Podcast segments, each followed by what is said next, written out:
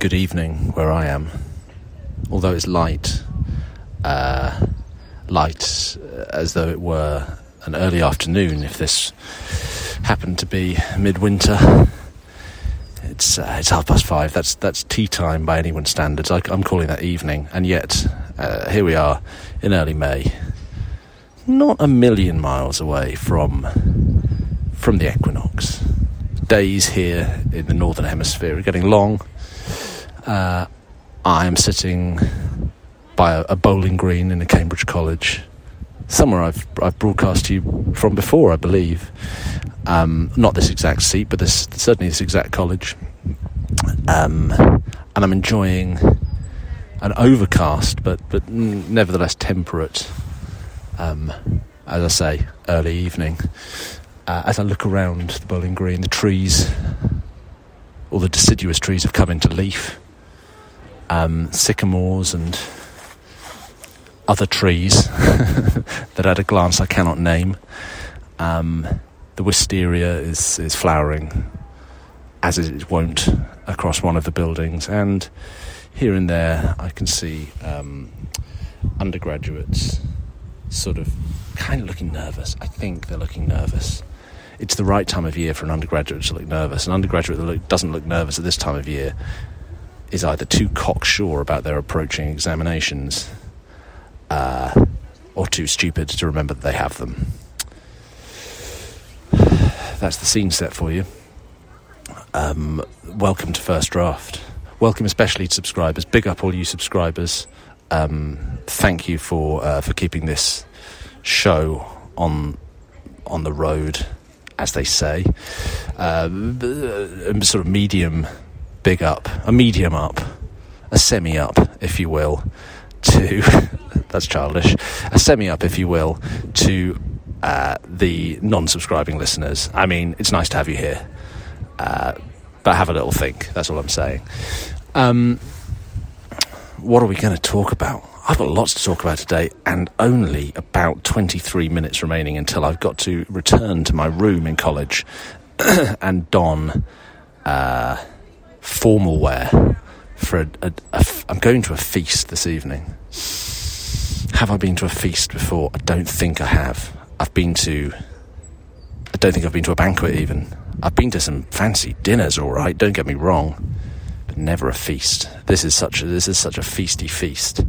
It has an extravagant dress code, so extravagant that I uh, I had to buy new clothes to attend this feast this week, which was itself a pleasure went to a gentleman's outfitter, a historic gentleman's outfitter, which has been outfitting the royal family since the mid 19th century, so they told me. Bought myself some fancy gear.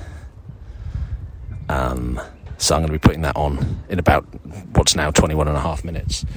Um, before that, there's there's plenty to discuss. And when I say discuss, there's plenty for me to hector you about. Um, let's start with medieval capital punishment, I guess. Um,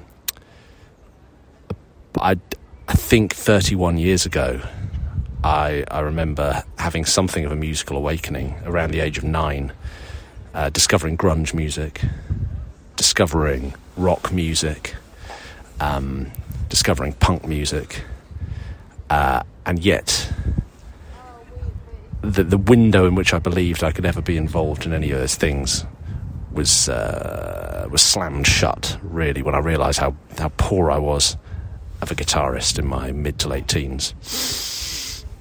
So it's some surprise to me that 31 years on, here I am sitting, able to announce to you that I've appeared in a music video for a punk band, a secret, secretive punk band called Max Creeps the identities of the members of Max Creeps, PC Bullshit and Max Blastic, yet to be revealed.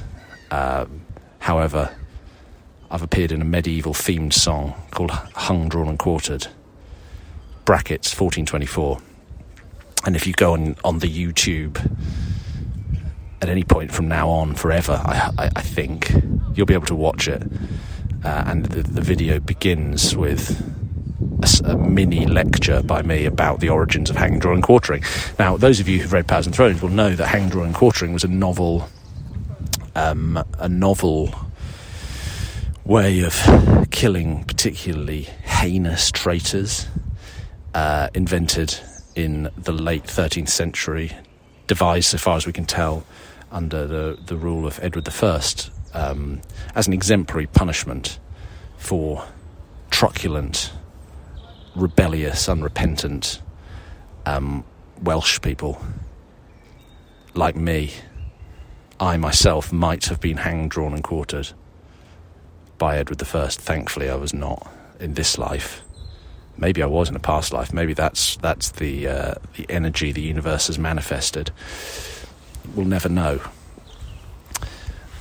Suffice to say, hanging, drawing, and quartering was a pretty grisly way to go. It's about as gnarly a, uh, a death as the, the, Middle Ages devised, I believe. Um, anyway, Max Creeps wrote a song about it, set in the year 1424 and involving an apple, that perpetual symbol of temptation and punishment. So, if you want to listen to that, it's on the YouTube. Uh, it's linked via my social media. I'll probably put a link into this post. You can probably just click on it and go and watch it. Go and watch it. Why don't you? Go and see medieval history combined with punk rock. Um, they said it would never happen.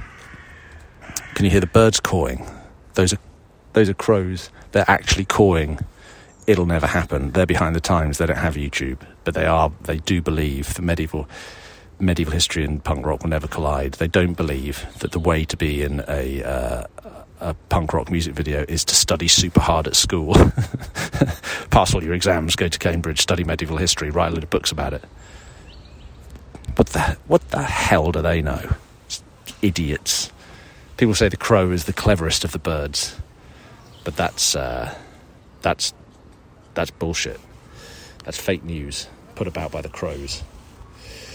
Um, that's all. I, that well, crow. That's a good segue, isn't it?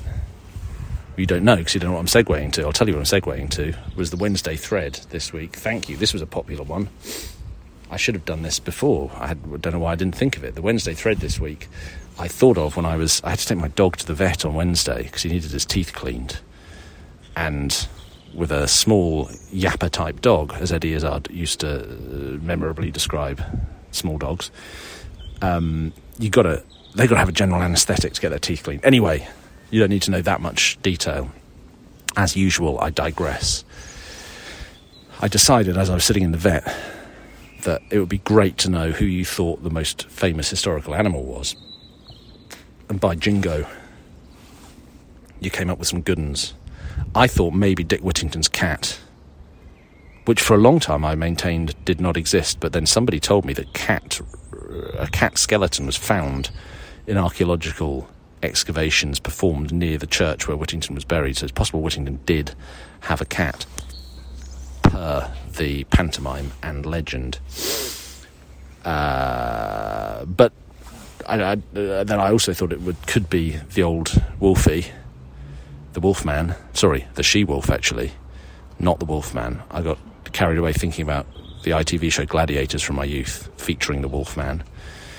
Um, the she wolf that suckled Romulus and Remus. That's a pretty famous historical animal, but again, possibly mythical. And then I've also actually named another mythical animal, Reynard the Fox, who I'm going to do a big post about. If you don't know the stories of Reynard the Fox, you're missing out on a hell of a lot. Um, these are maybe the best medieval outlaw stories. Maybe they are. I think they might be. I think Aardman, who make Wallace and Gromit, have a Reynard the Fox series or film or something in, in development. I think I read that a couple of years ago. Doesn't really matter. Reynard the Fox is is insane. That guy is next level. And if you don't know the stories, you should know the stories. And if you don't know the stories, I'll I'll write something about the stories quite soon because uh, I love them. Um, anyway, all three of those, on reflection, are not historical animals. So I've immediately failed my own uh, test. But you guys, you super legends, you big swinging people, uh, came through. Um, Salisa Hoskins, actually, Salisa Hoskins has sort of come through. Salisa Hoskins has, has maybe followed my lead by suggesting as the most famous historical animal, the snake in the Garden of Eden. Depends how literalist you are about your Bible. I don't know, and I don't wish to presume. You, you, we, do we think the snake in the Bible that tempted Eve into chowing the uh, the old apple? There's the apple again, rearing its head, bobbing up from the apple bobbing barrel. Sorry, Americans, that's probably garbage you don't understand. Um, is is the old snaky? Was there really a snaky? Was there really an apple e? Was there really an Adam and Evie? Big questions. Um, but I think we all know the snake we're talking about. Pretty famous. What did what did the snaky do? Tempted old Eve. Hey, this apple's delicious. Why don't you eat it? No, no, I don't. Um, I think I was specifically told I could do anything except eat that apple. Nah, you must have got that wrong. Oh, okay, I probably did. What does it taste like? Nom nom nom nom nom. Oh, let me go and tell Adam. Adam chows it. Disaster. Disaster. But You know how the story goes. We're still we're still living with the consequences. I think that's a great shout from Salisa Hoskins. Uh, let's move on. Karen Elizabeth Ellis nominates Mary. I think this might holy sh, holy shanimal. This might be a real animal. I finally got one. Karen Elizabeth Ellis says, I nominate Mary, Exeter's famous heroic war pigeon.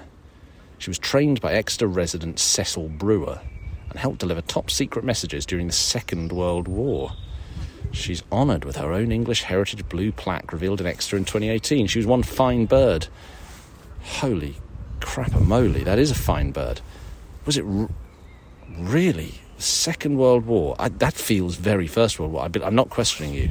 If you'd asked me on, you know, on jeopardy of my life, whether a pigeon, a historical pigeon, would have gotten huge in the Second or First World War, I'd have gone, I'd have gone first every single time. So this is this is great stuff. And actually, Karen Elizabeth Ellis has, has provided more information. Mary was awarded the Dickin Medal, the Animals Victoria Cross, for gallantry after her war service. She made four flights to occupied France, was injured each time by both pellets and hawks trained to attack carrier pigeons.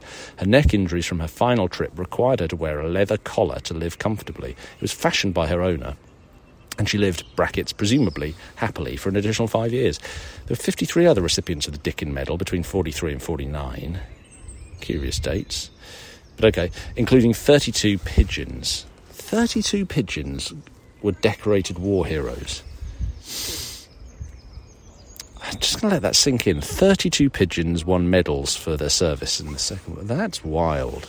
She's buried in Ilford Animal Cemetery in London. There's a plaque in Mary's honour at Exeter North Northernhay Gardens. Holy smokes. That's amazing. My, here's my only question. Oh, here comes misery guts. here's my only question. Here comes misery guts. Throwing a damp squib into the middle of this happy story. Is it possible for a pigeon to be gallant? That's my question. Is is awarding animals like pigeons uh, war medals, it, is that effectively anthropomorphizing the old pigeon? Is the pigeon just so keen on getting grain or worms or whatever you give it that it's just doing it's it's just taking the message. It's not really thinking, oh, oh Jesus, what if uh, what if a Nazi hawk pecks my eyes out. Is the pit?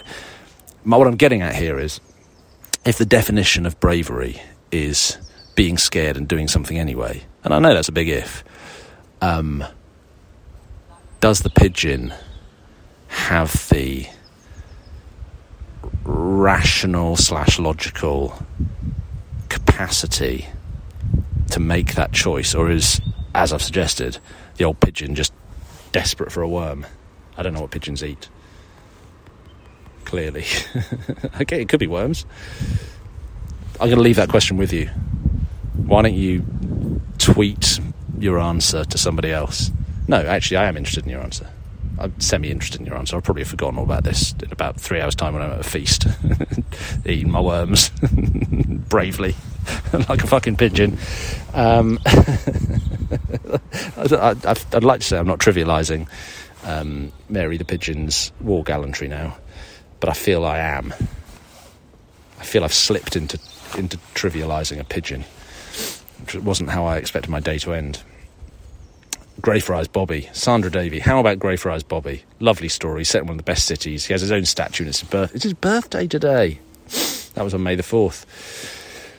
Happy birthday, Greyfriars Bobby. For those of you who don't know the story of Greyfriars Bobby, uh, it's like a, just a, it's a little, little Scottish dog uh, in Edinburgh, in the Greyfriars area of Edinburgh, who doted on its master and when the master died, I think just hung around the master's grave for for time. Have I missed out some crucial elements of the Greyfriars Bobby story? I mean, I grew up in Edinburgh a bit. I did a bit of growing up in Edinburgh during my childhood. We're talking ages about six till nine here. Do I? Re- I, knew, I, I remember the statue. We used to drive past the statue. Do I remember have I forgotten crucial elements that probably have? Oh well. Carinakkilly, Hannibal's elephants, or at least the three that made it across the Alps. Yeah. I don't mind that at all. Um, Bob Fabishak says the animals Dan mentioned are certainly noteworthy, but their fame is more, associ- more a reflection of the person associated with them Oh, yeah, because I also named Marengo, Napoleon's horse. That was a real animal. How about an animal famous in its own rights? The great horse Secretariat. He was the most dominant horse of his time. Oh, right, he's a racing horse. Still holds record times in each of the Triple Crown races. Even people who aren't racing fans know his name, even if no other horses. Interesting point, Bob. Is he the most famous racehorse? I mean, Seabiscuit's absolutely livid for a start. Seabiscuit's, uh, I think Seabiscuit's more famous. Famous. Not famous. Not even a word. I think Red Rum's more famous. Racing wise. I think Secretariat might be the third most famous racehorse. Not bad to make the podium. Is it? No, it's not. But then I don't know anything about racing. But then again, that's the point, isn't it? I don't know anything about horse racing. And the two horses I could name you are Seabiscuit and Red Rum. No, I wouldn't have named Secretariat. This is pretty much the first time I've heard of him. As an alternative, says Bob, I'd propose Mrs. O'Leary's cow, who allegedly started what became the Great Chicago Fire of 1871. Not laughing at the fire, just laughing at Mrs. O'Leary's cow. The story's likely apocryphal, but the fire did start in the O'Leary barn. what was Mrs. O'Leary's cow fucking blazing, having a reefer in the barn, hot rocks on the hay? Uh, what was going on? How does a cow start a fire? they produce a lot of methane. Was Mrs. O'Leary's cow doing the like the uh, uh, the Bunsen burner trick? Caused over two hundred million dollars in damages brackets in eighteen seventy one dollars. Well, Bob, that's you. You've really that's an amazing contribution. Thank you very much. I've you've given us a lot to think about, and I'm not for once being sarcastic. I've enjoyed that a lot. Um, Mandy Chestnut's in the house. Mandy Chestnut lives in the house, to be fair to her. She's going with the rats and fleas, who shall remain nameless, that are responsible for spreading ye olde Yersinia pestis throughout Europe, North Africa, and Asia. Can you hear some undergraduates shouting? They should be revising. I might go and tell them. You're going to fail. No, you should never say that to undergraduates this time of year. That's, uh, that's a joke. I would not say that. But I might tell them to pipe down a bit. Uh, I probably won't. Oh, hold on. Eva Sawyer's back on the. Uh, back on the back on the horses. Eva Sawyer says suggests the Godolphin Arabian. He was one of the three stallions that laid the foundation for the modern thoroughbred. Modern thoroughbred. Seabiscuit, Man of War, and War Admiral can all trace back to him. There's Seabiscuit again. Just saying. Hashtag. Uh, Brody Marshall is going to put a vote in for Grendel, Beowulf's nemesis. Is Grendel an animal? What the fuck was? I'm, I'm, no, I'm thinking of Grendel's mother here. But then, if Grendel's Grendel was a beast of some sort, but an animal or a monster? Is there a difference? I think there's a difference. Tom Schwartz says Snoop Dogg.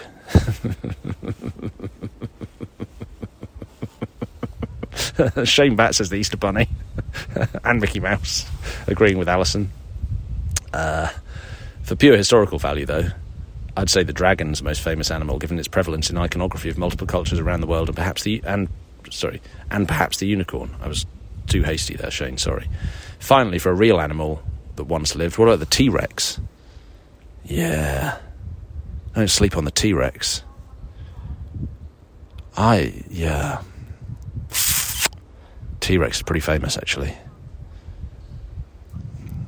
But the trouble is, is are we? There's not a single T Rex, is there? That's like saying the most famous animal is the sheep. I need to know a specific sheep. If you're saying Dolly the sheep, fine. If you're saying uh, Terrence Rex, the Tyrannosaurus, you know, the the greatest of all the Tyrannosaurus Rexes, I think it needs to be a specific one. I don't know. There aren't really any rules, to be honest, are there? Wojtek the Syrian bear in World War II, says Harry Panther, and his carrying of armaments, the Battle of Monte Cassino, etc. Didn't know about that. There was a bear in the First Crusade. Godfrey of Bouillon had a fight with it. A peasant saved him. Had terrible injuries, I believe. Um, I don't know about the peasant. That no one thought fit to record how the peasant got on after it killed the bear. He killed the bear. They killed the bear. Bear was fucked. Godfrey Bouillon was in a bad way too. Um, read about it in my book, Crusaders. Black Beauty, says Rona. Yeah, not bad. Um, Laika the Space Dog, says Deborah. Among, it also men- mentions uh, some others. Um, Cleopatra's Snake. Uh, Mike Allen's going with the old Esp. Um, don't know why I said Esp in that particular way. I meant Asp. Um, Mickey Mouse, says the chronicler. Yeah, another vote for Mickey. Uh,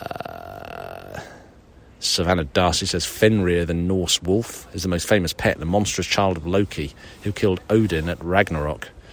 I'm not too sure whose pet he is, but I'd love a giant wolf god. Who wouldn't love a giant wolf god? Thank you, Savannah Darcy. And Savannah Darcy writes a Substack, a historical point of view. So big up Savannah Darcy on the stack. Go check her out, I say. Uh, Rudolph, the red-nosed reindeer, says Mauricia. Uh, the dove from Noah's Ark, says Paul Bennett. Yep. Did the dove from Noah's Ark get a medal for gallantry? We need to know. Um, Athena's Owl, says Julia Dietz, who also is uh, writing a Substack. Big up, Julia Dietz is Everything I Own is Covered in Sugar. Big up, Deb, who writes a Substack, All Things Tudor. Uh, Deb says, My history group says you. She means me because you're so wild and untamed. I'm quite tamed, to be honest. I am quite tamed. Uh, am I wild? I feel wild. But maybe I've just got a, a extraordinary lack of self knowledge. Um, Hugh of Lincoln's Goose says Michelle Orlando. That's good stuff. Hugh of Lincoln's Goose. This is the this is the old Goosey Goosey who helped build Lincoln Cathedral. It's fucking fantastic stuff. But I think it was a swan. Now I now I mention it. Wasn't it a swan? Wasn't it a wasn't it a, a whooper swan or something? Uh, someone have a read of Powers and Thrones and remind me. Um, another vote for Laika, the Space Dog, by Michelle Marmelo Pedro. Dolly the Sheep, rearing uh, her cloned head again. Scrooge McDuck. Loved Scrooge McDuck when I was a kid. That bit at the beginning of DuckTales where Scrooge McDuck dives into the uh, the sort of the, the, the pool of gold coins. That looked like wild stuff when I was a kid. Fantasized about doing that only realise in retrospect that diving into a pool of, of money would not be the same experience as diving into a, uh, a, a, a, ball pit full of uh, hollow plastic balls. I think it would it would just be painful. Have we got any more? Uh, we've got loads more, but there's not vastly more time. I mean, your boy's got to sew himself into his corset, to be fair. Uh, let's have one more. Um, yes. Hum. Catherine the Great's horse, says Don Mac, dragging us into the gutter. Shall we leave it there? I feel like we should leave it there. Here comes a magpie. Solo magpie. Look at me with its beady eye. Shitting. Shitting copiously. Still looking at me. Now it's gone under a hedge. I think that'll do for now, won't it? I'll uh, I'll see you next time.